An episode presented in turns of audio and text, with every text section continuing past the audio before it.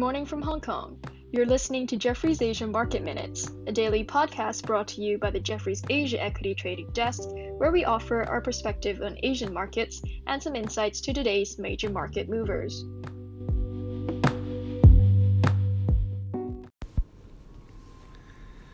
Hi, good morning. This is Jefferies Asia High Touch Sales Trading out of Hong Kong. My name is Adam Putterell. Overnight, NASDAQ records as we wait for Wednesday and the Fed minutes and comments. Cyclicals were off, growth was up. Check out the last 40 minutes in all three major markets. Another Musk tweet drove Bitcoin higher. And just note the comments from Jamie Dimon with regards to banks and their trading profits going forward. In Asia, very mixed bag, but sadly Hong Kong once again. Hang Seng Index off 1%, HSCEI down one and a quarter percent, Shanghai Comp down 0.8. Now, uh, coming off a long weekend, we've got some sort of fairly negative headlines.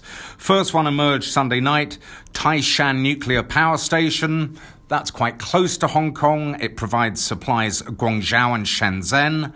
Uh, there was a headline saying that there was a leak. This has been denied. I'll let you read the headlines on that. But uranium stocks have been hit right across the region.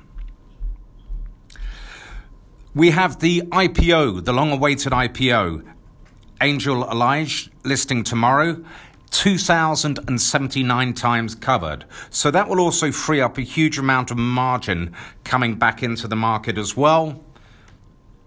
China Gas. They've got a pipeline joint venture with Dongfeng Motors. Sadly, there was an explosion there over the long weekend.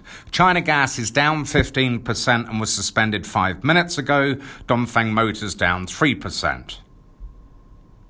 G7, I think we expected the comments to come out reference China, so not uh, uh, not entirely surprised there.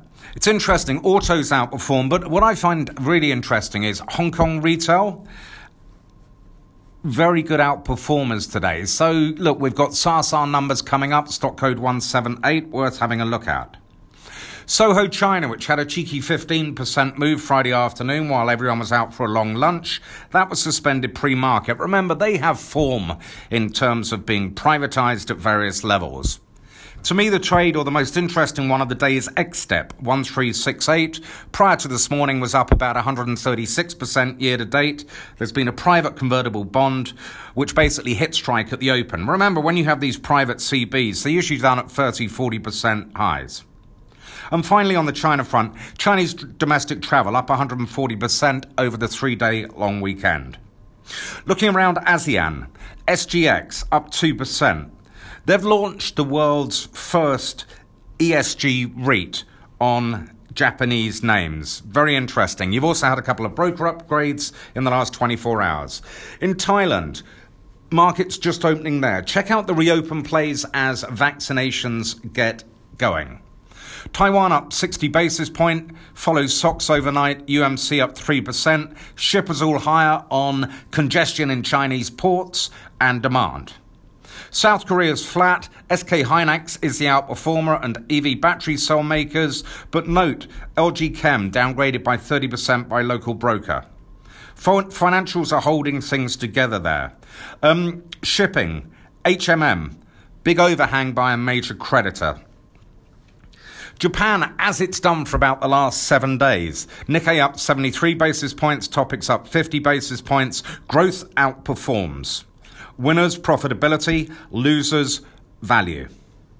Australia, best market in the region today, up 84 basis points. RBA minutes are out. You've got housing numbers, financials led by CBA. Just looking at research, ZTE, Edison upgrades from hold to buy, raises price target 55%.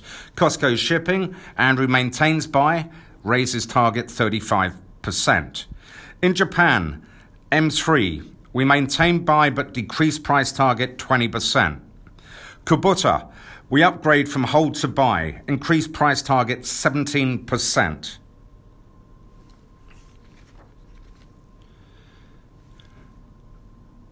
In India, DLF, we maintain a buy and increase target 24%. Taiwan, Fubon, Foxsemicon, We don't think a major issue with regards to COVID. We think it's 47% upside. Thailand, initiation by Kasikorn, Asia Aviation with a hold, Bangkok Airways with a buy. That's it from me. Have a very good Tuesday. Thanks for your time. Bye bye.